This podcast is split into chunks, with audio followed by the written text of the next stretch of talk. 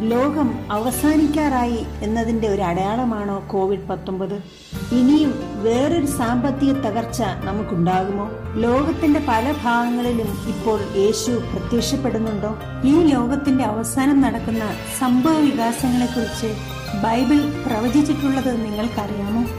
എന്നാൽ ഏറ്റവും പ്രധാനപ്പെട്ടത് ഈ അവസാന സമയത്തിനു വേണ്ടി നമുക്കെങ്ങനെ ഒരുങ്ങാം എന്നും ബൈബിളിൽ പറഞ്ഞിരിക്കുന്നു. ഒരു അന്താരാഷ്ട്ര മഹാവ്യാധി ഉയർന്നു വന്നു. ആരാണ് കൊറോണ വൈറസിനെക്കുറിച്ച് ശ്രദ്ധിക്കുന്നത്? ആഗോള രാഷ്ട്രീയത്തെ ധ്രുവീകരിക്കുന്നു. ദുരുപയോഗവും അഴിമതിയും വർദ്ധിച്ചു വരുന്ന വിനാശകരമായ പ്രകൃതി ദുരന്തങ്ങൾ ഓസ്ട്രേലിയയിലെ കാട്ടുതീ ലോകമെമ്പാടും വരാനിരിക്കുന്നതിന്റെ മുന്നറിയിപ്പാണ്. ഇതെല്ലാം എന്താണ് അർത്ഥമാക്കുന്നത്? ഭാവി എന്തായിരിക്കും? ബൈബിൾ പ്രവചനങ്ങളിലെ ചുഴലഴിക്കാൻ അന്താരാഷ്ട്ര പ്രഭാഷകയായ കാമി ഓർമാനോടൊപ്പം ചേരാം. ലോകമെമ്പാടുമുള്ള അവളുടെ യാത്രകളിൽ അവർ യഥാർത്ഥ ജീവിത പോരാട്ടങ്ങളുമായി മുഖാമുഖം എത്തിയിരിക്കുന്നു. എന്നാൽ ഇവയ്ക്കിടയിൽ അവർ പ്രതീക്ഷയുടെ അത്ഭുതങ്ങൾ കണ്ടെത്തി. മുൻപത്തെക്കാൾ വേഗത്തിൽ ബൈബിൾ പ്രവചനം എങ്ങനെ നിറവേറ്റപ്പെടുന്നുവെന്ന് പങ്കുവയ്ക്കുമ്പോൾ ബൈബിൾ പ്രവചനങ്ങൾ ചുഴലഴിക്കാനായി കാമി ഓർമാനൊപ്പം ചേരാം.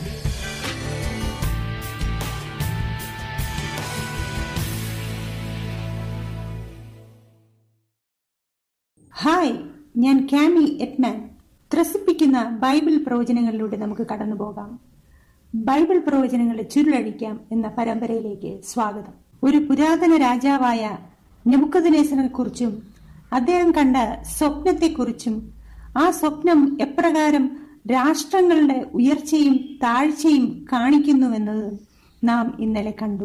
യേശുവും അതുപോലെ ഈ ലോക അവസാനത്തിൽ എന്തൊക്കെ സംഭവിക്കും എന്ന് പറഞ്ഞിരിക്കുന്നു. ഈ ബിംബത്തിന്റെ പ്രവചനം പോലെ തന്നെ സംഭവിച്ചതുപോലെ തന്നെ ഇതും സംഭവിക്കും. ശരിയാണ് സുഹൃത്തെ ദൈവം തന്റെ വാഗ്ദത്തങ്ങൾ പാലിക്കുന്നു. ദൈവം ഈ ഭൂമിക്ക് വേണ്ടി കരുതുന്നു നമുക്ക് വേണ്ടി കരുതുന്നു. അത് ബൈബിളിൽ പറഞ്ഞിരിക്കുന്നു. യേശുവിന്റെ പാദപീഠത്തിൽ ഇരുന്നു കൊണ്ട് ഈ ലോകത്തിന്റെ അവസാനം സംഭവിക്കുന്ന സംഭവ വികാസങ്ങൾ നമുക്ക് ഒരുമിച്ച് പഠിക്കാം. ഞാൻ പ്രസംഗത്തിലേക്ക് പോകുന്നതിന് മുമ്പ് ബൈബിൾ പ്രവചനങ്ങളുടെ ചുരുളഴിക്കാം എന്ന പരമ്പരയെക്കുറിച്ച് ചില കാര്യങ്ങൾ പറയുവാൻ ആഗ്രഹിക്കുന്നു. നിങ്ങൾക്ക് ഈ പഠനവുമായി ബന്ധപ്പെട്ട് അനേകം കാര്യങ്ങൾ തരുവാൻ ആഗ്രഹിക്കുന്നു. അത് ലഭിക്കുന്നതിന് വേണ്ടി നിങ്ങൾ ഈ താഴെ കാണുന്ന ലിങ്കിൽ ക്ലിക്ക് ചെയ്യുക. അല്ലെങ്കിൽ A W R dot org hash Bible എന്ന സൈറ്റിലേക്ക് പോവുക. ആദ്യമായി നിങ്ങൾക്ക് അതിനകത്തുള്ള പ്രസംഗങ്ങൾ കാണുവാനും മറ്റുള്ളവരുമായി പങ്കുവയ്ക്കുവാനും സാധിക്കും. രണ്ടാമതായി നിങ്ങൾക്ക് ആത്മീയമായി വളരുവാൻ സഹായിക്കുന്ന ബൈബിൾ പ്രവചനങ്ങളുടെ ചുരുളഴിക്കാം എന്ന പരമ്പരയെക്കുറിച്ചുള്ള കാര്യങ്ങൾ അതിൽ പറഞ്ഞിരിക്കുന്നു. അതുകൊണ്ട് തന്നെ ബൈബിളിലെ ചില വിഷയങ്ങളുള്ള ആഴത്തിലുള്ള അറിവ് നിങ്ങൾക്ക് ലഭിക്കുന്നതിന് വേണ്ടി ഞങ്ങളുടെ ഓൺലൈൻ ബൈബിൾ സ്കൂളിൽ ചേരുവാൻ നിങ്ങളെ എല്ലാവരെയും ആഹ്വാനം ചെയ്യുന്നു. മൂന്നാമതായി എന്റെ പ്രസംഗത്തിൽ നിങ്ങൾക്ക് ചിലപ്പോൾ കുറെ ചോദ്യങ്ങൾ ഉണ്ടായിരിക്കാം. നിങ്ങൾ ചോദിക്കുന്ന ചോദ്യങ്ങൾക്ക് ഉത്തരം നൽകുവാൻ ഞങ്ങളുടെ ബൈബിൾ അധ്യാപകർ എപ്പോഴും തയ്യാറായി നിൽക്കുന്നു. താഴെ കാണുന്ന ലിങ്കിൽ നിങ്ങൾ ക്ലിക്ക് ചെയ്താൽ നിങ്ങളുമായി ബന്ധപ്പെടാൻ അവർ എപ്പോഴും തയ്യാറാണ്. ഈ വീഡിയോയുടെ തന്നെ ചാറ്റിൽ നിങ്ങൾ പോയാൽ നിങ്ങളുമായി ഞങ്ങൾക്ക് സംസാരിക്കാം. രണ്ടാമത്തെ പ്രസംഗം തുടങ്ങുന്നതിന് മുമ്പ് നമുക്ക് ഒരുമിച്ച് പ്രാർത്ഥിക്കാം.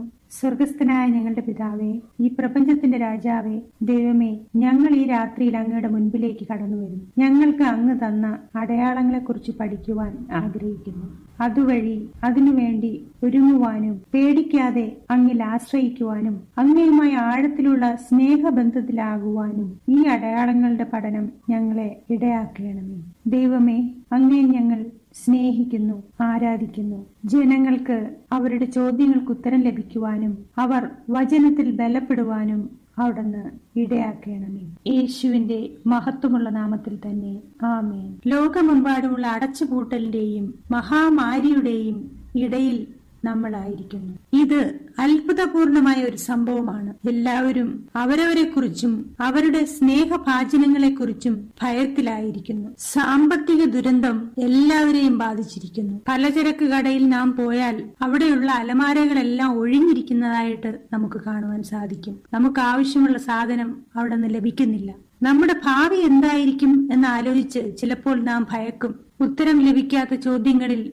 നമ്മുടെ മനസ്സ് മുങ്ങിപ്പോകുന്നു. സാമ്പത്തികം തകരുമോ? എനിക്ക് എന്റെ കുടുംബത്തെ പോറ്റുവാൻ കഴിയുമോ? എനിക്ക് ജീവിക്കാൻ ഒരു സ്ഥലം ലഭിക്കുമോ? കോവിഡ് പത്തൊമ്പതിന് പെട്ടെന്ന് തന്നെ ഒരു വാക്സിൻ കണ്ടുപിടിക്കുമോ? നാം ഈ രാത്രിയിൽ ചുറ്റും നോക്കുകയാണെങ്കിൽ എല്ലാവരും പ്രശ്നത്തിലാവുകയും പരിഭ്രാന്തരായി അങ്ങോട്ടും ഇങ്ങോട്ടും നടക്കുന്നത് കാണുവാനും സാധിക്കും. എല്ലാ തലങ്ങളിലുള്ളവരിലും എല്ലാ സംസ്കാരത്തിലുള്ളവരിലും ആശങ്ക വർദ്ധിച്ചു വർദ്ധിച്ചു വരുന്നു. ഭാവിയെക്കുറിച്ച് ആലോചിക്കുമ്പോൾ അവർ നിരാശരാകുന്നു. അവർ ചിന്തിക്കുന്നു ഇനി എന്താണ് വരാൻ പോകുന്നത്? ഭാവിയെക്കുറിച്ചുള്ള ദൈവത്തിന്റെ പദ്ധതി വളരെ വ്യക്തമായി ബൈബിൾ പ്രവചനത്തിൽ പറഞ്ഞിട്ടുണ്ട്. നമുക്ക് ഈ പരമ്പരയുടെ ആപ്തവാക്യം ഒന്ന് പറയാം. അത് ബൈബിളിൽ ഉണ്ടെങ്കിൽ ഞാൻ വിശ്വസിക്കും. ഇല്ലെങ്കിൽ അത് എനിക്ക് വേണ്ടിയുള്ളതല്ല. വെളിപ്പാട് പുസ്തകം തുടങ്ങുന്നതും അവസാനിക്കുന്നതും യേശുവിന്റെ മഹത്വമേറിയ രണ്ടാം വരവ് കാണിച്ചുകൊണ്ടാണ്. ഇതാ അവൻ മേഘാരുടനായി വരുന്നു. ഏത് കണ്ണും അവനെ കുത്തിത്തുളച്ചവരും അവനെ കാണും. ഭൂമിയിലെ ഗോത്രങ്ങളൊക്കെയും അവന് ചൊല്ലി വിലപിക്കും. ഉവ് ആമീൻ. വെളിപ്പാട് നമ്മുടെ കണ്ണുകളെ വെളിപ്പാട് നമ്മുടെ കണ്ണുകളെ മുകളിലെ സ്വർഗത്തിലേക്ക് ഉയർത്തുന്നു. അതോടൊപ്പം നമ്മുടെ ഈ ലോകത്തിലെ പ്രശ്നങ്ങളെ അതിന്റെ പരിഹാരമായ യേശുവിലേക്ക് എത്തിക്കുന്നു. വെളിപ്പാട് പുസ്തകത്തിലെ അവസാനത്തെ അധ്യായം നാം എത്രത്തോളം യേശുവിന്റെ രണ്ടാം വരവിന് അടുത്താണെന്ന് കാണിക്കുന്നു. വെളിപ്പാട് ഇരുപത്തിരണ്ടിന്റെ ഇരുപത് ഇപ്രകാരം പറയുന്നു ഇത് സാക്ഷീകരിക്കുന്നവൻ അതെ ഞാൻ വേഗം വരുന്നു എന്ന് അരുളി ചെയ്യുന്നു. ആമേൻ. കർത്താവായ യേശുവെ വരയണമേ. വെളിപ്പാട് ഇരുപത്തിരണ്ടാം അധ്യായത്തിൽ ഞാൻ വേഗം വരുന്നു എന്ന് യേശു മൂന്ന് പ്രാവശ്യം പറഞ്ഞിരിക്കുന്നു. ഈ അസുലഭ നിമിഷത്തിനു വേണ്ടി നാം ഓരോരുത്തരും ഒരുങ്ങണമെന്ന് യേശു ആഗ്രഹിക്കുന്നു. എത്ര പെട്ടെന്നാണ് യേശു വരുന്നതെന്ന് നാം ചിലപ്പോൾ അതിശയിക്കും. യേശുവിന്റെ ശിഷ്യന്മാരും അതുതന്നെ ആഗ്രഹിച്ചു. മത്തായി ഇരുപത്തിനാലാം അധ്യായം മൂന്നാം വാക്യത്തിൽ അവർ അത് യേശുവിനോട് നേരിട്ട് ചോദിച്ചു. അവൻ ഒലിവുമലയിൽ ഇരിക്കുമ്പോൾ ശിഷ്യന്മാർ തനിച്ച് അവന്റെ അടുക്കൽ വന്നു. അത് എപ്പോൾ സംഭവിക്കും എന്ന് നിന്റെ വരവിനും ലോകാവസാനത്തിനും അടയാളം എന്ത് എന്നും പറഞ്ഞു തരണം എന്ന് അപേക്ഷിച്ചു.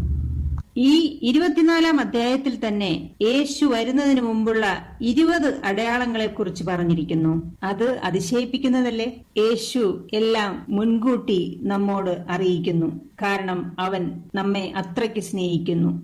ഇവിടെ യേശു ഏഴ് എഴുപതിൽ എരുസലേം ദേവാലയത്തിന്റെ വീഴ്ചയും ലോകാവസാനത്തിൽ സംഭവിക്കുന്ന കാര്യങ്ങളും രണ്ടും ചേർത്ത് പറഞ്ഞിരിക്കുന്നു. അവന്റെ വരവിന്റെ അടയാളങ്ങൾ ഈ ലോകത്തിലെ മതത്തിലും രാഷ്ട്രീയത്തിലും പ്രകൃതിയിലും സംസ്കാരത്തിലും കാണുവാൻ സാധിക്കും. ആദ്യത്തെ അടയാളങ്ങൾ ലോകത്തിലെ മതങ്ങളിലാണ് കാണുന്നത്. ആദ്യം നമുക്ക് മത്തായി ഇരുപത്തിനാലിന് ഇരുപത്തിനാലിൽ യേശു എന്ത് മുന്നറിയിപ്പാണ് കൊടുക്കുന്നതെന്ന് നോക്കാം. കള്ളക്രിസ്തുക്കളും കള്ളപ്രവാചകന്മാരും എഴുന്നേറ്റ് കഴിയുമെങ്കിൽ വൃതന്മാരെയും തെറ്റിപ്പാനായി വലിയ അടയാളങ്ങളും അത്ഭുതങ്ങളും കാണിക്കും. ആഫ്രിക്കൻ ഭൂഖണ്ഡത്തിലെ ജോസഫ് കിപ്വെറ്ററും ക്രെഡോണിയ റിൻഡേയും തങ്ങളുടെ അനുയായികളെ ഒരു വിരുന്ന് സൽക്കാരത്തിലേക്ക് കൂട്ടിക്കൊണ്ടുപോയി.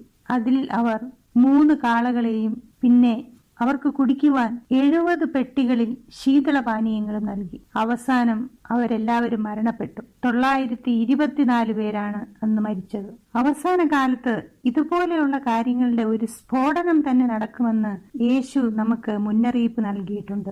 ഇതിനെക്കുറിച്ചെല്ലാം ഉള്ള പുസ്തകങ്ങൾ കോടിക്കണക്കിനാണ് വിറ്റഴിയുന്നത്. അസാമാന്യ ആശയങ്ങളിലുള്ള സിനിമകളും ടി വി ഷോകളും മറ്റും ഇന്റർനെറ്റിലൂടെയുള്ള വീഡിയോകളും വൻ പ്രചാരമാണ് ലഭിക്കുന്നത്. അനേകർ മാനസിക വിഭ്രാന്തിയിലേക്കും ജാതകം അതുപോലെയുള്ള ചിന്തകളിലേക്കും തിരിയുന്നു. അനേകർ മാനസിക പ്രശ്നങ്ങൾ നേരിടുന്നു. അതുകൊണ്ട് അവർ ജാതകം നോക്കുന്നു നക്ഷത്രഫലം നോക്കുന്നു അതെല്ലാം ചെയ്യുന്നു. ആശങ്കാകുലരായ ആൾക്കാർ അവരുടെ പ്രശ്നങ്ങൾക്ക് പരിഹാരം ആലോചിക്കുന്നു. എന്നാൽ അതൊന്നും അവരുടെ നക്ഷത്രങ്ങളിൽ ഉത്തരം ലഭിക്കുന്നില്ല. ആശങ്കകുലരായ ആൾക്കാർ അവരുടെ പ്രശ്നങ്ങൾക്ക് പരിഹാരം ലഭിക്കണമെന്ന് ആഗ്രഹിക്കുന്നു. എന്നാൽ അതിനുള്ള പരിഹാരം അവരുടെ നക്ഷത്രങ്ങളിൽ നിന്ന് ലഭിക്കുന്നില്ല. ഈ കള്ള കള്ളക്രിസ്തുക്കളും കള്ളപ്രവാചകന്മാരും അവസാന ദിവസത്തിന്റെ അടയാളങ്ങളാണെന്ന് നമുക്ക് കാണാം. മത്തായി ഇരുപത്തിനാലാം അധ്യായം ആറും ഏഴും വാക്യം നമുക്ക് നോക്കാം. മഹാപുരോഹിതന്മാർ ആ വെള്ളിക്കാശ് എടുത്ത് ഇത് രക്തവിലയാകയാൽ ശ്രീഭണ്ഡാരത്തിൽ ഇടുന്നത് വിഹിതമല്ല എന്ന് പറഞ്ഞ് കൂടി ആലോചിച്ച് പരദേശികളെ കുഴിച്ചിടുവാൻ അതുകൊണ്ട് കുശവന്റെ നിലം വാങ്ങി ആകയാൽ ആ നിലത്തിന് ഇന്നുവരെ രക്തനിലം എന്ന് പേർ പറയുന്നു. മത്തായി ഇരുപത്തിനാലാം അധ്യായം ആറും ഏഴും വാക്യം. ലോകം അവസാനിക്കുന്നതിന് മുമ്പ് ആഗോളപരമായുള്ള പോരാട്ടം ഉണ്ടാകുമെന്ന് യേശു പ്രവചിച്ചു. വേറെ വാക്കിൽ പറഞ്ഞാൽ ലോകയുദ്ധങ്ങൾ ഉണ്ടാകും. ഈ അവസാനത്തെ നൂറ്റാണ്ട് നാം ചിന്തിച്ചു നോക്കിയാൽ ഏറ്റവും കൂടുതൽ രക്തച്ചൊരിച്ചിൽ ഉണ്ടായിരിക്കുന്നത് ഈ നൂറ്റാണ്ടിലാണ്. ഒരു സാമൂഹ്യ ശാസ്ത്രത്തിന്റെ കണക്ക് പ്രകാരം ഇരുപതാം നൂറ്റാണ്ടിൽ മാത്രം യുദ്ധത്തിലൂടെ നൂറ്റി എൺപത് ദശലക്ഷം മരണം നടന്നിട്ടുണ്ടെന്നാണ്. ഈ ഇരുപത്തൊന്നാം നൂറ്റാണ്ട് നാം നോക്കുമ്പോൾ അനേക രാജ്യങ്ങൾ തമ്മിൽ യുദ്ധമുണ്ടായി. ഉദാഹരണത്തിന് Iraq Afghanistan Ukraine Yemen Syria അങ്ങനെ അനേകം രാജ്യങ്ങൾ. വളരെയധികം നാശനഷ്ടങ്ങളും ഉണ്ടായി പല രാജ്യങ്ങളിലും അനിശ്ചിതത്വവും അശാന്തിയും ഉണ്ടായി. ആളുകൾ പ്രത്യാശയ്ക്ക് വേണ്ടി നോക്കി പാർത്തിരിക്കുകയാണ്. നമ്മുടെ ഒരേ ഒരു പ്രത്യാശ നമ്മുടെ രക്ഷിതാവായ ക്രിസ്തുവാണ്. ഈ ഗ്രഹത്തിൽ നിങ്ങൾ എവിടെയാണെന്നത് ഒരു പ്രശ്നമേ അല്ല. എല്ലാവരും സമാധാനത്തിനു വേണ്ടി വാഞ്ചിക്കുന്നു. എന്നാൽ സമാധാനം വളരെ ദൗർലഭമാണ്. ലോകത്തിൽ സമാധാനം കൊണ്ടുവരുവാനുള്ള മനുഷ്യന്റെ എല്ലാ പ്രയത്നവും വ്യർത്ഥമാകുമെന്ന് ബൈബിൾ പ്രവചിക്കുന്നു. അപ്പോസ്റ്റലനായ പൗലൂസ് ഒന്ന് തെസ്ലോണിയർക്കെഴുതി ലേഖനം അഞ്ചാം അധ്യായം മൂന്നാം വാക്യത്തിൽ പ്രകാരം പറയുന്നു. അവർ സമാധാനമെന്നും നിർഭയമെന്നും പറയുമ്പോൾ ഗർഭിണിക്ക് പ്രസവ വേദന വരും പോലെ അവർക്ക് പെട്ടെന്ന് നാശം വന്നു ഭവിക്കും. അവർക്ക് തെറ്റിയൊഴിയാവതുമല്ല സമാധാന ഉടമ്പടിയുടെ ഏറ്റവും വലിയ ഉദാഹരണം ആയിരത്തി തൊള്ളായിരത്തി പത്തൊമ്പത് ജൂൺ ഇരുപത്തെട്ടാം തീയതി ട്രീറ്റി ഓഫ് വെർസൈലിസ് എന്ന ഉടമ്പടിയാണ്. ലോകത്തിലെമ്പാടും യുദ്ധം അവസാനിപ്പിക്കാനുള്ള ഈ ശ്രമം പക്ഷേ നടന്നില്ല. അധിക സമയം കഴിയുന്നതിന് മുമ്പേ ഏറ്റവും കൂടുതൽ നാശം വിതച്ച രണ്ടാം ലോക മഹായുദ്ധം പൊട്ടിപ്പുറപ്പെട്ടു. അതിന്റെ ഫലമായി ആയിരത്തി തൊള്ളായിരത്തി നാൽപ്പത്തി അഞ്ചിൽ യുണൈറ്റഡ് നേഷൻസ് രൂപീകരിക്കപ്പെട്ടു ലോക സമാധാനത്തിനു വേണ്ടി. എന്നാൽ അതും വിചാരിച്ചതുപോലെയുള്ള ഫലത്തിലേക്ക് എത്തിയില്ല. ഈ ഭൂമിയെ വിഴുങ്ങുന്നതിനു വേണ്ടി യുദ്ധം തുടർന്നുകൊണ്ടിരിക്കുകയാണ്. ദൈവത്തിന്റെ വചനം അത്രയ്ക്ക് കൃത്യമാണ്. അത് നമ്മുടെ ദിവസത്തെക്കുറിച്ച് സംസാരിക്കുന്നു. ചരിത്രം നോക്കുകയാണെങ്കിൽ മനുഷ്യവർഗത്തെ മുഴുവൻ നശിപ്പിക്കാനുള്ള കഴിവ് മുമ്പെങ്ങും ഉണ്ടായിട്ടില്ല. യേശുക്രിസ്തു വീണ്ടും വരുമ്പോൾ മനുഷ്യർക്ക് ഈ ലോകത്തെ മുഴുവൻ നശിപ്പിക്കാനുള്ള കഴിവ് ലഭിക്കും. ഈ കഴിവ് നൂറു വർഷത്തിന് മുമ്പ് മനുഷ്യർക്കുണ്ടായിരുന്നോ? ഇല്ല. ഇന്ന് ഭൂമിയുടെ ജനസംഖ്യയുടെ എത്രയെങ്കിലും മടങ്ങ് ആൾക്കാരെ നശിപ്പിക്കാനുള്ള ന്യൂക്ലിയർ ബോംബുകൾ ഉണ്ട്. യേശു നമുക്ക് വാഗ്ദാനം ചെയ്തിട്ടുണ്ട് നാം ഈ ലോകത്തിൽ പേടിച്ച് അരണ്ട് ഇരിക്കുന്ന സാഹചര്യത്തിൽ ദൈവം വരികയും ഇടപെടുകയും നമ്മെ വിടുവിക്കുകയും ചെയ്യും. ലൂക്കോസ് ഇരുപത്തൊന്നിന്റെ ഇരുപത്തി ആറ് പ്രകാരം പറയുന്നു ആകാശത്തിന്റെ ശക്തികൾ ഇളകിപ്പോകുന്നതിനാൽ ഭൂലോകത്തിന് എന്ത് ഭവിപ്പാൻ പോകുന്നു എന്ന് പേടിച്ചും നോക്കിപ്പാർത്തും കൊണ്ട് മനുഷ്യർ നിർജീവന്മാരാകും ലോകം നിങ്ങളിൽ അവസാനിക്കുന്നു എന്നുള്ള പേടി നിങ്ങളുടെ ഹൃദയത്തിൽ വരുമ്പോൾ നിങ്ങൾ യേശുവിനെ നോക്കുക. കാരണം യേശു സമാധാനദാതാവാണ്. ചരിത്രമെല്ലാം അവസാനത്തിലേക്ക് നീങ്ങിക്കൊണ്ടിരിക്കുകയാണ്. യേശു പറയുന്നു നിങ്ങൾ ഭൂമിയിൽ നോക്കാതെ ദിവ്യമായ യാഥാർത്ഥ്യത്തിലേക്ക് നോക്കുക. അവൻ പറയുന്നു ഞാനിതാ വരുവാൻ പോകുന്നു. സുഹൃത്തുക്കളെ ബൈബിൾ പ്രവചനങ്ങളുടെ ചുരുളഴിക്കുന്നതുവഴി അവിടെ പ്രത്യാശയുണ്ടെന്ന് നമുക്ക് മനസ്സിലാകുന്നു. മതപരമായും രാഷ്ട്രീയപരമായുമുള്ള അടയാളങ്ങൾ നമ്മൾ കണ്ടു കഴിഞ്ഞു ഇനി എന്താണ് പ്രകൃതിയിൽ നിന്നുള്ള അടയാളം? യേശുവിന്റെ വരവിന് മുമ്പ്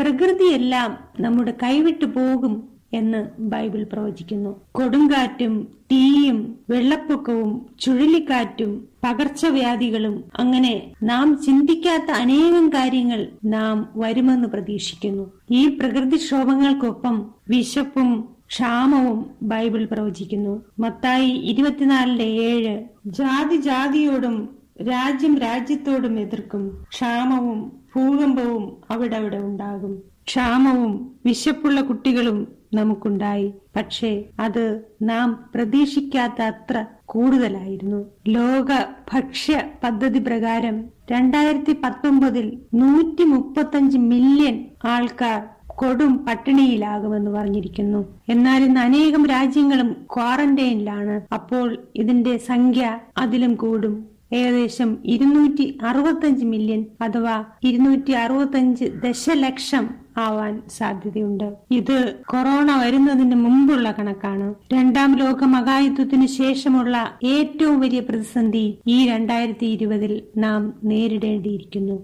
കൊറോണ വൈറസ് കൊണ്ടുള്ള മരണം ദിവസം പ്രതി വർദ്ധിച്ചു വർദ്ധിച്ചു വരുന്ന സാഹചര്യത്തിൽ ലോക ഭക്ഷ്യ പദ്ധതിക്കാർ പറയുന്നത് ഇനി അടുത്ത് വേറൊരു പ്രതിസന്ധി വരുന്നത് വിശപ്പെന്ന വ്യാധിയാണ്. ഭക്ഷണം ആവശ്യമായ ആൾക്കാരുടെ എണ്ണം ഈ വർഷം ഏകദേശം ഇരട്ടിയാകും. ഉദാഹരണത്തിന് ഇന്ത്യയിൽ കോവിഡ് നയന്റീൻ കാരണം ജോലി നഷ്ടപ്പെട്ട് അനേക ലക്ഷങ്ങൾ പട്ടിണിയിലായിരിക്കുകയാണ്. ഈ അടച്ചുപൂട്ടൽ ഒരു ആഗോള ക്ഷാമത്തിലേക്ക് നയിക്കുമെന്ന് ബി ബി സി റിപ്പോർട്ട് ചെയ്യുന്നു.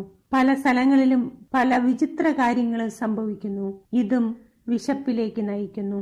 രണ്ടായിരത്തി പത്തൊമ്പതിന്റെ തുടക്കത്തിൽ വെട്ടുക്കിളിയുടെ ആക്രമണം ആഫ്രിക്കയിലും അറേബ്യൻ ഉപദ്വീപുകളിലും ഉത്തര ഏഷ്യയിലും കണ്ടുവന്നു. ആ പ്രദേശങ്ങളിലെ ഭക്ഷ്യവസ്തുക്കൾക്ക് വലിയൊരു പ്രതിസന്ധിയാണ് ഈ വെട്ടുക്കിളി. അനേകർക്ക് ആഹാരം കൊടുക്കേണ്ടതായിട്ടുണ്ട് എന്നാൽ അവർക്ക് കൊടുക്കാൻ വളരെ കുറച്ച് ഭക്ഷണം മാത്രമേ ഉള്ളൂ. ഇവിടെ ബൈബിൾ പ്രവചിച്ചത് സത്യമാണെന്ന് നാം മനസ്സിലാക്കുന്നു. മത്തായി ഇരുപത്തിനാലിന്റെ ഏഴ് നമുക്കൊന്നുകൂടി നോക്കാം. അതിപ്രകാരം പറയുന്നു ക്ഷാമവും ഭൂകമ്പവും അവിടെ അവിടെ ഉണ്ടാകും. മഹാവ്യാധി അത് നമുക്ക് അത്ര പരിചയമില്ലാത്ത വാക്കാണ്. നമ്മെ വിഷമയത്തിലാക്കുവാനോ കൊല്ലുവാനോ കഴിവുള്ള ഒരു പകർച്ചവ്യാധിയാണ് മഹാവ്യാധി എന്ന് പറയുന്നത്. ഉദാഹരണത്തിന് നാം ഇപ്പോൾ അനുഭവിച്ചു കൊണ്ടിരിക്കുന്ന കോവിഡ് നയന്റീൻ. ഇതും ബൈബിൾ പ്രവചനത്തിന്റെ നിറവേറലാണ്. കൊതുക് പരത്തുന്നതും അല്ലാതെ ഉള്ള അസുഖങ്ങളായ മലേറിയ ഡെങ്കി മഞ്ഞപ്പിത്തം ജപ്പാൻ ജ്വരം മുതലായവ അനേകം ദശലക്ഷം ആൾക്കാരെ കൊന്നുകൊണ്ടിരിക്കുകയാണ്. വിളകൾക്കും പലതരത്തിലുള്ള അസുഖങ്ങളുണ്ട്. കർഷകർ വിളകളിൽ കീടനാശിനി അടിക്കുന്നത് അതിൽ അസുഖം വരുന്നത് കൊണ്ടാണ് യേശു മത്തായി ഇരുപത്തിനാലിന്റെ ഏഴിൽ ഭൂകമ്പം വരുമെന്ന മുന്നറിയിപ്പും നൽകുന്നു.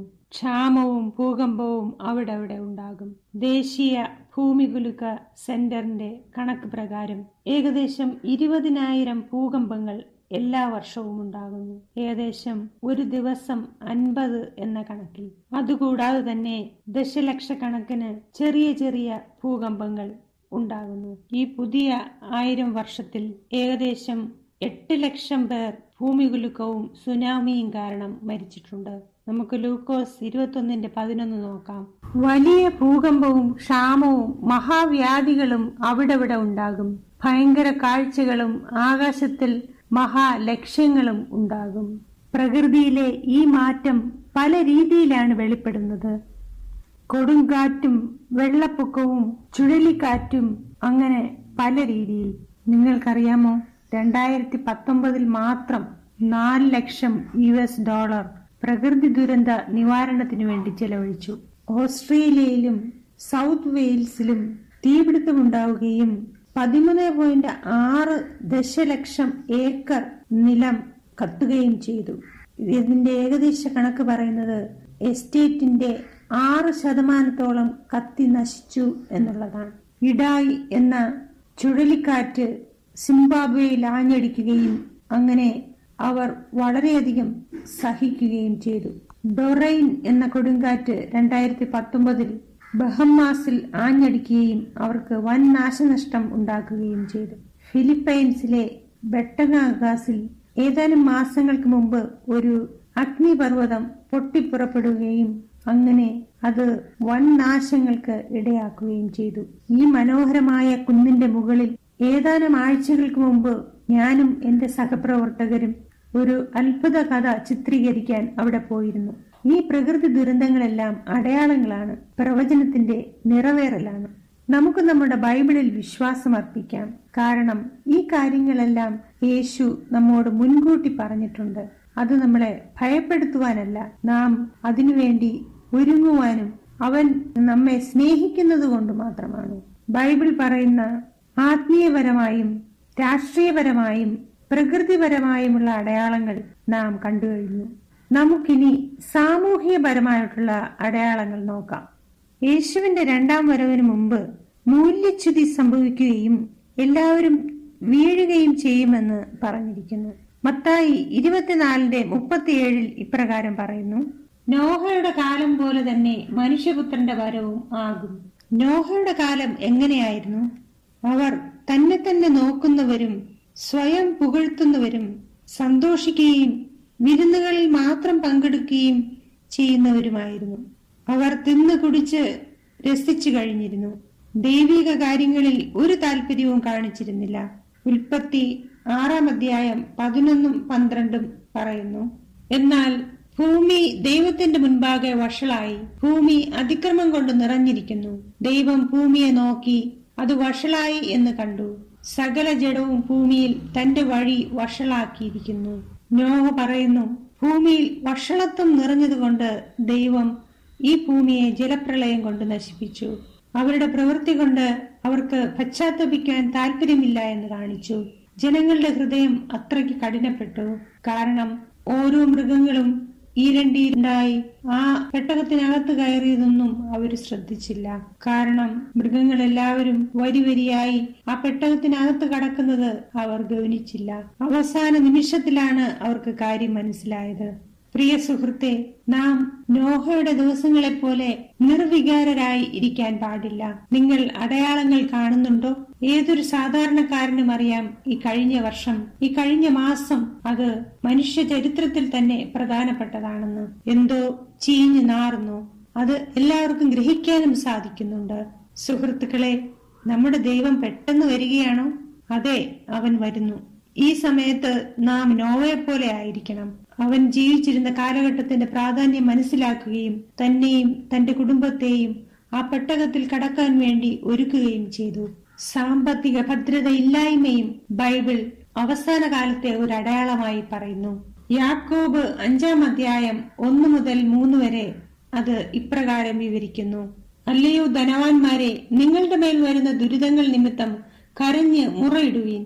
നിങ്ങളുടെ ധനം ദ്രവിച്ചും ഉടുപ്പ് പുഴുവരിച്ചും പോയി. നിങ്ങളുടെ പൊന്നും വെള്ളിയും കറ പിടിച്ചു. ആ കറ നിങ്ങളുടെ നേരെ സാക്ഷിയാകും. അത് തീ പോലെ നിങ്ങളുടെ ജഡത്തെ തിന്നുകളയും. അന്ത്യകാലത്ത് നിങ്ങൾ നിക്ഷേപങ്ങളെ ശേഖരിച്ചിരിക്കുന്നു. വെളിപ്പാട് പതിനെട്ടിന്റെ പതിനേഴ് പ്രകാരം പറയുന്നു. ഏതു മാലുമിയും ഓരോ ദിക്കിലേക്ക് കപ്പലേറി പോകുന്ന ഏവനും കപ്പൽക്കാരും കടലിൽ തൊഴിൽ ചെയ്യുന്നവരൊക്കെയും ദൂരത്ത് നിന്ന് അവളുടെ ദഹനത്തിന്റെ പുക കണ്ട് മഹാനഗരത്തോട് തുല്യമായ നഗരം ഏത് എന്ന് നിലവിളിച്ചു പറഞ്ഞു. കഴിഞ്ഞ കുറെ മാസങ്ങൾ കൊണ്ട് ഓഹരി വിപണി എല്ലാം തകർന്നു. യേശു വരുന്നു. ഈ പ്രവചനങ്ങളെല്ലാം നമ്മുടെ സ്വന്തം കൺമുൻപിൽ നിറവേറിക്കൊണ്ടിരിക്കുകയാണ്. വേറൊരു കാര്യവും നമ്മുടെ സംശയത്തിന്റെ നിഴലിൽ തെളിയിക്കപ്പെട്ടുകൊണ്ടിരിക്കുകയാണ്. നാം ഈ ലോക ചരിത്രത്തിന്റെ ഏറ്റവും അവസാനത്തെ നാളുകളിലാണ് ജീവിക്കുന്നത്. അതെന്താണ്? അവസാനത്തെ അടയാളം മത്തായി ഇരുപത്തിനാലിൽ പറഞ്ഞിരിക്കുന്നു. ഈ സുവിശേഷം ലോകമെങ്ങും പ്രസംഗിക്കപ്പെടും. മത്തായി ഇരുപത്തിനാലിന്റെ പതിനാല് ഞാൻ വളരെയധികം ഇഷ്ടപ്പെടുന്നു. രാജ്യത്തിന്റെ ഈ സുവിശേഷം സകല ജാതികൾക്കും സാക്ഷ്യമായി ഭൂലോകത്തിലൊക്കെയും പ്രസംഗിക്കപ്പെടും. അപ്പോൾ അവസാനം വരും. വെളിപ്പാട് പതിനാലിന്റെ ആറ് പറയുന്നു. വേറൊരു ദൂതൻ ആകാശമധ്യെ പറക്കുന്നത് ഞാൻ കണ്ടു. ഭൂവാസികളായ സകല ജാതിയും ഗോത്രവും ഭാഷയും വംശവുമായവരുടെ അറിയിപ്പാൻ അവന്റെ പക്കൽ ഒരു നിത്യസുവിശേഷമുണ്ടായിരുന്നു അത്ഭുതങ്ങൾ രേഖപ്പെടുത്തുവാനുള്ള എന്റെ യാത്രയിൽ ഞാൻ തന്നെ നേരിട്ട് മനസ്സിലാക്കിയിട്ടുണ്ട്. ലോകത്തിന്റെ ഏറ്റവും ഉൾപ്രദേശങ്ങളിൽ ദൈവത്തിന്റെ ദൂത് എത്തി എന്നുള്ളത്. നിങ്ങളെ കാണുന്ന പരമ്പരയും അതിൽ ഒരു ഭാഗം വഹിക്കുന്നു. കാരണം ഇത് ഇതേ സമയം തന്നെ ഈ രാത്രി ലോകമെമ്പാടും പ്രക്ഷേപണം ചെയ്തുകൊണ്ടിരിക്കുന്നു. എന്റെ ജോലിയിൽ ഞാൻ കാണുന്നു ദൈവത്തിന് മതിലുകളില്ല അതിർത്തികളില്ല പരിധികളുമില്ല. ഞാൻ എന്താണ് അർത്ഥമാക്കിയതെന്ന് നിങ്ങൾക്ക് കാണിച്ചു തരാം. നിങ്ങൾ എന്നോടൊപ്പം ഫിലിപ്പൈൻസിലെ ദ്വീപുകളിലേക്ക് വരൂ. ഇവിടെ നിങ്ങൾക്ക് മലനിരകളിൽ കൂട്ടം കൂട്ടമായി ഒളിച്ചിരിക്കുന്ന തീവ്രവാദികളെ കാണാം. ഒരു ഗറില്ല യുദ്ധമുറയുമായി ഈ പ്രദേശങ്ങളിൽ അവർ മേൽക്കോയ്മ ആചരിച്ചിട്ട് കഴിഞ്ഞ നാൽപ്പത്തി വർഷം കഴിഞ്ഞിരിക്കുന്നു. അവർ സ്വയം പുതിയ ആൾക്കാരുടെ സൈന്യം എന്ന് വിളിക്കുന്നു. ഇവിടുത്തെ സ്ത്രീകളും പുരുഷന്മാരും അവിടുത്തെ ഗവൺമെന്റിനെ എടുത്ത് എറിയാനുള്ള ശ്രമത്തിലാണ് ഈ ഗറില്ലകളും ഗവൺമെന്റുമായുള്ള യുദ്ധത്തിൽ നാൽപ്പതിനായിരം സാധാരണ ജനങ്ങൾ കൊല്ലപ്പെട്ടു. ഈ മലനിരകളിൽ താമസിക്കുന്ന അവർക്ക് തനിയെ ഒരു മതമുണ്ട്. ഓരോ കുടുംബത്തിലും മൂന്ന് കുട്ടികൾ ആകുവാൻ മാത്രമേ അനുവാദമുള്ളൂ. നാലാമതൊരു കുഞ്ഞു ജനിക്കുകയാണെങ്കിൽ ഉടനെ അതിനെ ജീവനോടെ കുഴിച്ചു മൂടും. ഈ സംസ്കാരത്തിൽ ഒരു പെൺകുട്ടിക്ക് പതിമൂന്ന് വയസ്സായാൽ ഉടനെ നിർബന്ധിച്ച് വിവാഹം കഴിപ്പിക്കും. ഒരു പുരുഷൻ നാനൂറ് ഫിലിപ്പൈനി പെസോസ് കൊടുത്തു കഴിഞ്ഞാൽ അവന് ഒരു ഭാര്യയെ ലഭിക്കും. അത് ഡോളറിൽ നോക്കുകയാണെങ്കിൽ എട്ട് യു എസ് ഡോളറാണ്. നാം എല്ലാവരെയും പോലെ ഇവർക്കും യേശുവിനെയും യേശുവിന്റെ ജീവൻ രക്ഷിക്കുന്ന തത്വങ്ങളും ആവശ്യമാണ്. ഏകദേശം മൂന്ന് വർഷം മുമ്പ് അഡ്വന്റിസ് വേൾഡ് റേഡിയോ കടൽ തീര പട്ടണങ്ങളിൽ നിന്ന് ഈ മലകളിലേക്ക് ബൈബിൾ സന്ദേശങ്ങൾ സംപ്രേക്ഷണം ചെയ്തു തുടങ്ങി. ചില തീവ്രവാദികൾ ഈ ക്രിസ്ത്യൻ സ്റ്റേഷൻ ട്യൂൺ ചെയ്യുകയും അവർക്ക് അതിൽ കൗതുകമുണ്ടാവുകയും ചെയ്തു. യേശുവിന്റെ സ്നേഹത്തിന്റെ കഥകൾ അവരുടെ ഹൃദയങ്ങളെ മൃദുലമാക്കി. സൈന്യാധിപന്മാരുടെ അധിപൻ നാല് സൈനികരെ അങ്ങോട്ട് അയക്കുകയും അവിടുത്തെ സംരക്ഷകനെ ഈ ക്യാമ്പിലേക്ക് കൊണ്ടുവരാൻ ആവശ്യപ്പെടുകയും ചെയ്തു. സൈനികർ അതുപോലെ ചെയ്തു. അവർ യേശുവിനെ കുറിച്ചും ബൈബിളിനെ കുറിച്ചും ചോദ്യം ചെയ്തു. ഉടനെ ഈ കൂട്ടങ്ങളുമായി പഠനം നടത്തുന്നതിനു വേണ്ടി ബൈബിൾ പ്രവർത്തകരെ ഈ കാട്ടിലേക്ക് അയച്ചു. ദൈവത്തിന്റെ സത്യം ഈ നൂറ്റി പതിനെട്ട് ഗ്രാമങ്ങളിലും പെട്ടെന്ന് പടർന്നു. ഇത് അവിശ്വസനീയമല്ലേ? അറുപത് തീവ്രവാദികളും അഞ്ച് ഉന്നത സൈന്യാധിപന്മാരും സ്നാനപ്പെട്ടു. അതൊരു തുടക്കം മാത്രമായിരുന്നു. ഈ തീവ്രവാദികൾ എ കെ ഫോർട്ടി സെവന് പകരമായി ബൈബിൾ കയ്യിലെടുത്തപ്പോൾ അതൊരു ക്രിസ്തുവിൽ പുതിയ തുടക്കമായിരുന്നു. ഈ ജീവിതം കണ്ടുകൊണ്ട് നൂറുകണക്കിന് പേർ പിന്നെയും സ്നാനപ്പെട്ടു. അനേകം പേരും കൃഷിയും കച്ചവടവും അങ്ങനെ പലതരത്തിലുള്ള പുതിയ തൊഴിലുകളിൽ ഏർപ്പെടാൻ തുടങ്ങി. എനിക്കും എന്റെ സഹപ്രവർത്തകർക്കും ഇവരുടെ കഥകളും അനുഭവ സാക്ഷ്യങ്ങളും ചെറിയ ഡോക്യുമെന്ററികളാക്കാൻ സാധിച്ചു. അതിലൊരെണ്ണം ഞാനിന്ന് നിങ്ങളുമായി പങ്കുവയ്ക്കാൻ ആഗ്രഹിക്കുന്നു. അദ്ദേഹത്തിന്റെ പേര് ഡാനിയൽ എന്നാണ്. അദ്ദേഹത്തിന്റെ പിതാവ് ഈ തീവ്രവാദ ഗ്രൂപ്പിന്റെ ഒരു സൈന്യാധിപനായിരുന്നു. അദ്ദേഹത്തിന്റെ അമ്മാവനും സഹോദരങ്ങളും ഇതിൽ അംഗങ്ങളുമായിരുന്നു. ഈ സംഘങ്ങളോടൊപ്പം ദാനിയേലും വളർന്നു. കാരണം ഡാനിയലിന് വേറൊരു ജീവിതം അറിയില്ലായിരുന്നു. അവന്റെ പതിമൂന്നാമത്തെ വയസ്സിൽ അവൻ ആദ്യത്തെ കൊലപാതകം ചെയ്തു. ഉടനെ തന്നെ ആ തീവ്രവാദ സൈന്യത്തിന്റെ ആരാച്ചാർ എന്നൊരു പദവിയും അവന് ലഭിച്ചു.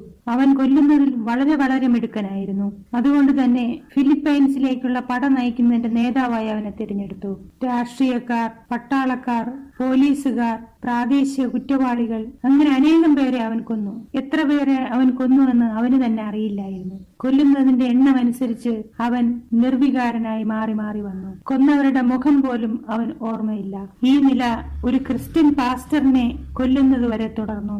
അവൻ ആ പാസ്റ്ററിനെ തട്ടിയെടുത്ത് ഒരു കാട്ടിലേക്ക് കൊണ്ടുപോയി. ആ പാസ്റ്റർ അദ്ദേഹത്തിന്റെ ജീവന് വേണ്ടി യാചിച്ചു. പാസ്റ്ററിന്റെ കണ്ണുകളിലെ കരുണ അവനെ അത്ഭുതപ്പെടുത്തിയെങ്കിലും അവൻ ആ തോക്കിന്റെ കാഞ്ചി വലിച്ചു. കാരണം ദാനിയേൽ എപ്പോഴും അവന്റെ ജോലിയിൽ കൃത്യനിഷ്ഠയുള്ളവനായിരുന്നു. അവനെ ഏൽപ്പിക്കുന്ന ജോലി ചെയ്യുന്നതിൽ അവൻ പ്രസിദ്ധനായിരുന്നു. അവന് വിശ്രമമില്ലായിരുന്നു. എന്നാൽ അവന് ആ പാസ്റ്ററിന്റെ മുഖം മറക്കാൻ കഴിഞ്ഞില്ല. ആ ഓർമ്മ അവനെ അലോസരപ്പെടുത്തിക്കൊണ്ടേയിരുന്നു. ഈ തീവ്രവാദ സൈനികരെ ഓരോ രണ്ടു മാസം കൂടുമ്പോഴും മൂന്ന് ദിവസത്തേക്ക് അവരുടെ സ്വന്തം ഭവനത്തിലേക്ക് അയക്കും. അങ്ങനെ ഒരു ദിവസം ദാനിയേൽ തന്റെ ഭവനത്തിലേക്ക് പോയപ്പോൾ അവിടെ ഉച്ചത്തിൽ ഒരു റേഡിയോ പ്രവർത്തിക്കുന്നത് കേട്ടു. തന്റെ ഭാര്യയും മക്കളും ഒരു ക്രിസ്ത്യൻ ബൈബിൾ പരിപാടി കേൾക്കുകയായിരുന്നു. അത് അഡ്വന്റിസ് വേൾഡ് റേഡിയോ ആണെന്ന് അവൻ മനസ്സിലാക്കി. അവന്റെ കൂടെ ഉണ്ടായിരുന്ന കുറെ സൈനികർ ഇതുപോലെ അഡ്വന്റിസ് വേൾഡ് റേഡിയോ കേട്ടതിന് ശേഷം യുദ്ധം മതിയാക്കി സ്നാനം സ്വീകരിച്ച കഥ അവൻ അറിയാം പക്ഷേ ഇപ്പോൾ ആദ്യമായാണ് അവനത് കേൾക്കുന്നത്. തന്റെ തൊണ്ണൂറ്റൊമ്പത് ആടുകളെയും വിട്ടിട്ട് ആ നഷ്ടപ്പെട്ട ആടിനെ തേടി പോകുന്ന യേശുവിന്റെ കഥ അവൻ അതിലൂടെ കേട്ടു. ഡാനിയലിന്റെ ഹൃദയം അസ്വസ്ഥമായി. ആ നിമിഷത്തിൽ തന്നെ അവനാണ് ആ അവന്റെ ഹൃദയം മൃദുലപ്പെട്ടു. ദാനിയലും ഭാര്യയും ബൈബിൾ പഠനം ആരംഭിച്ചു. വേറെ നാല് സൈന്യാധിപന്മാരോടൊപ്പം ഇവരും സ്നാനപ്പെട്ടു.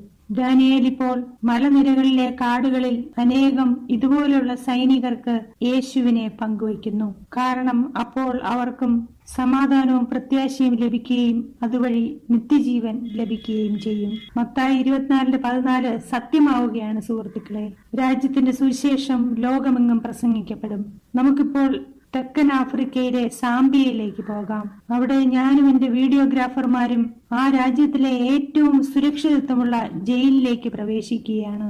ഞങ്ങൾ അതിലേക്ക് പ്രവേശിച്ച ഉടനെ തന്നെ ഞങ്ങളുടെ ക്യാമറകൾ അവർ വാങ്ങി വേറൊരു മുറിയിൽ വെച്ചു. അവിടുത്തെ കാവൽക്കാർക്കറിയില്ലായിരുന്നു ഞങ്ങൾ വരുന്ന കാര്യം. അതുകൊണ്ട് തന്നെ അവർ പറഞ്ഞു ജയിലിനകത്തേക്ക് ഒരു മാധ്യമങ്ങളെയും പ്രവേശിപ്പിക്കുകയില്ല. എന്നാൽ ഞങ്ങൾ അഡ്വന്റീസ് വേൾഡ് റേഡിയോയിൽ നിന്ന് വന്നിരിക്കുകയാണെന്ന് പറഞ്ഞപ്പോൾ അവർ ഞങ്ങളെ അനുവദിച്ചു. ഇത് അത്യപൂർവമാണ്. ശബ്ദ തരംഗങ്ങളിലൂടെ സത്യം ജയിലിനുള്ളിലേക്ക് പ്രവേശിച്ചിരിക്കുകയാണ്. ഈ ജയിലിലെ രണ്ടായിരത്തി നാനൂറ് അന്തേവാസികളിൽ ആയിരത്തി ഒരുന്നൂറ്റി അൻപത് പേർ സ്നാനപ്പെട്ടു. നിങ്ങൾക്കിത് വിശ്വസിക്കാമോ?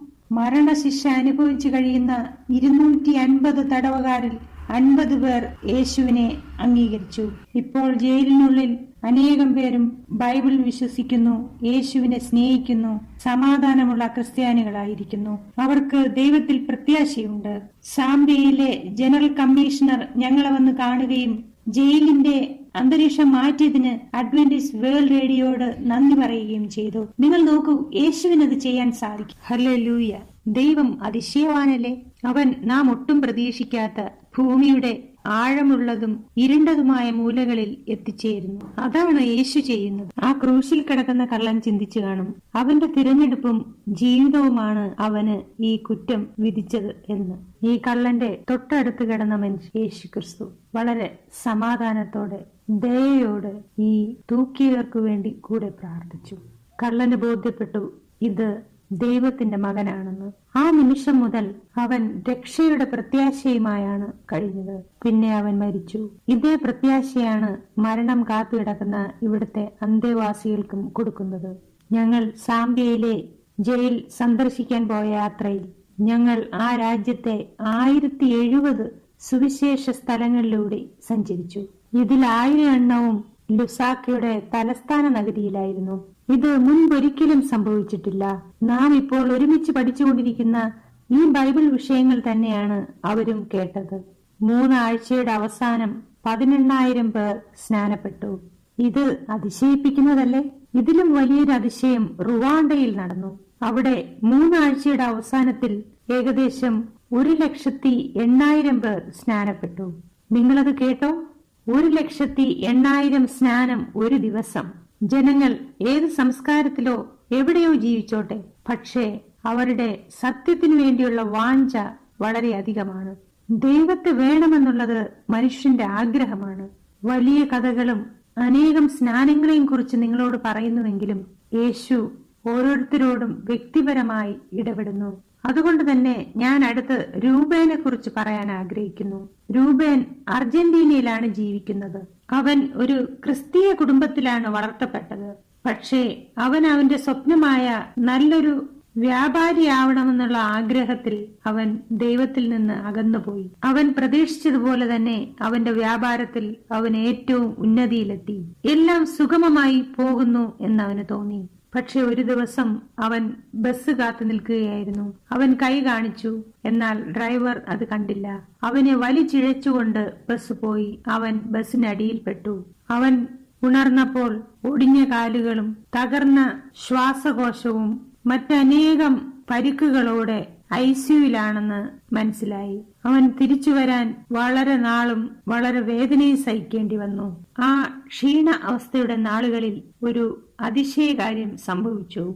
അവന് ഓർമ്മ വരികയും പോവുകയും ചെയ്തിരുന്ന നാളുകളിൽ അവൻ ഒരു ശബ്ദം കേൾക്കുകയുണ്ടായി. അത് ഇപ്രകാരമായിരുന്നു നീ ഒറ്റയ്ക്കല്ല നീ ഇത് മറികടക്കും. അവന് മുമ്പൊന്നും അനുഭവിച്ചിട്ടില്ലാത്ത ഒരു സമാധാനം അവനെ ചുറ്റുകയും പ്രതീക്ഷ അവനിൽ നിറയുകയും ചെയ്തു. നാലു മാസം ആശുപത്രിയിൽ ചിലവഴിച്ചതിനു ശേഷം അവൻ വീൽ ചെയറിൽ ഭവനത്തിലേക്ക് മടങ്ങി. അവൻ ഒരിക്കൽ ആസ്വദിച്ച പ്രവൃത്തികൾ ഇനി ഒരിക്കലും ചെയ്യാൻ പറ്റില്ലെന്ന് അവന് മനസ്സിലായി. അവൻ പെട്ടെന്ന് തന്നെ ഒരു നിരാശയുടെ അവസ്ഥയിലേക്ക് വീണു. എനിക്കെന്റെ ജോലിയും പണവും വ്യാപാരവും എല്ലാം നഷ്ടപ്പെട്ടു. ഈ സമൂഹത്തിൽ എനിക്കുണ്ടായിരുന്ന വിലയും പോയി. എന്റെ പുറന്തോട് മാത്രം ഇപ്പോൾ അവശേഷിക്കുന്നു. ആ വിഷമത്തിൽ പിന്നെ എനിക്ക് ജീവിക്കാൻ തോന്നിയില്ല. ഈ വേദനജനകമായ ജീവിതം അവസാനിപ്പിക്കാൻ രൂപേൻ തീരുമാനമെടുത്തു. അവൻ അവന്റെ കൈഞ്ഞരമ്പ് മുറിക്കുവാൻ കത്തി കയ്യിലെടുത്തു. പെട്ടെന്നാണ് റേഡിയോയിലെ സ്റ്റേഷൻ മാറിയത്. ഇത് ഇതിനു മുമ്പ് സംഭവിച്ചിട്ടില്ല. അതുകൊണ്ട് തന്നെ അവൻ അതിശയമായി. റേഡിയോയിൽ കൂടി വന്ന ശബ്ദം കേട്ടപ്പോൾ അവൻ ശരിക്കും ഞെട്ടി. അവൻ ഐസിയുയിൽ വെച്ച് കേട്ട അതേ ശബ്ദം. നീ ഒറ്റയ്ക്കല്ല നീ ഇത് മറികടക്കും. അവൻ ആശുപത്രിയിൽ വെച്ച് അനുഭവിച്ച അതേ സമാധാനം അവന് ഇപ്പോൾ തോന്നി. സമാധാനം അവനെ തഴുകുകയും ആത്മഹത്യ ചെയ്യണമെന്നുള്ള ചിന്ത അവനിൽ നിന്ന് ഇല്ലാതാവുകയും ചെയ്തു. അതിശയമെന്ന് പറയട്ടെ അഡ്വന്റിസ് വേൾഡ് റേഡിയോയുടെ ആദ്യത്തെ സംപ്രേക്ഷണങ്ങളിൽ ഒന്നാണ് അന്ന് രൂപേൻ കേട്ടത്. അന്ന് മുഴുവനും അവൻ ആ റേഡിയോ കേട്ടു. പിന്നെ എല്ലാ ദിവസങ്ങളിലും അത് തുടർന്നു. അവൻ കേട്ട സന്ദേശങ്ങൾ അവന്റെ ഹൃദയത്തെ തൊട്ടു. അവന്റെ ഉള്ളിൽ സത്യം അറിയാനുള്ള ഒരു എരിവുണ്ടായി. ഇന്ന് രൂപൻ പൂർണമായി സുഖം പ്രാപിച്ചിരിക്കുകയാണ്. അവൻ അവന്റെ പ്രാദേശിക സഭയിൽ ഊർജസ്വലനായ ഒരു വിശ്വാസിയും ആഴ്ചയിൽ ഒരിക്കലുള്ള ബൈബിൾ പഠനത്തിന് നേതൃത്വം നൽകുകയും ചെയ്യുന്നു. ഇതിൽ ഏറ്റവും പ്രധാനപ്പെട്ട കാര്യമെന്ന് പറയുന്നത് അവന് നടക്കുവാൻ സാധിക്കുമെന്ന് അവൻ ചിന്തിച്ചതേയില്ല. എന്നാൽ ഇവൻ ദിവസം മുഴുവൻ നടന്നുകൊണ്ട് യേശുവിന്റെ സദ്വർത്തമാനം എല്ലാവർക്കും പകർന്നു നൽകുന്നു. നിങ്ങൾ കണ്ടതുപോലെ തന്നെ സുവിശേഷം റേഡിയോയിലൂടെയും ടെലിവിഷനിലൂടെയും ഇന്റർനെറ്റിലൂടെയും പരിധികൾ മറികടന്നു പോകുന്നു. പലർക്കും അവരുടെ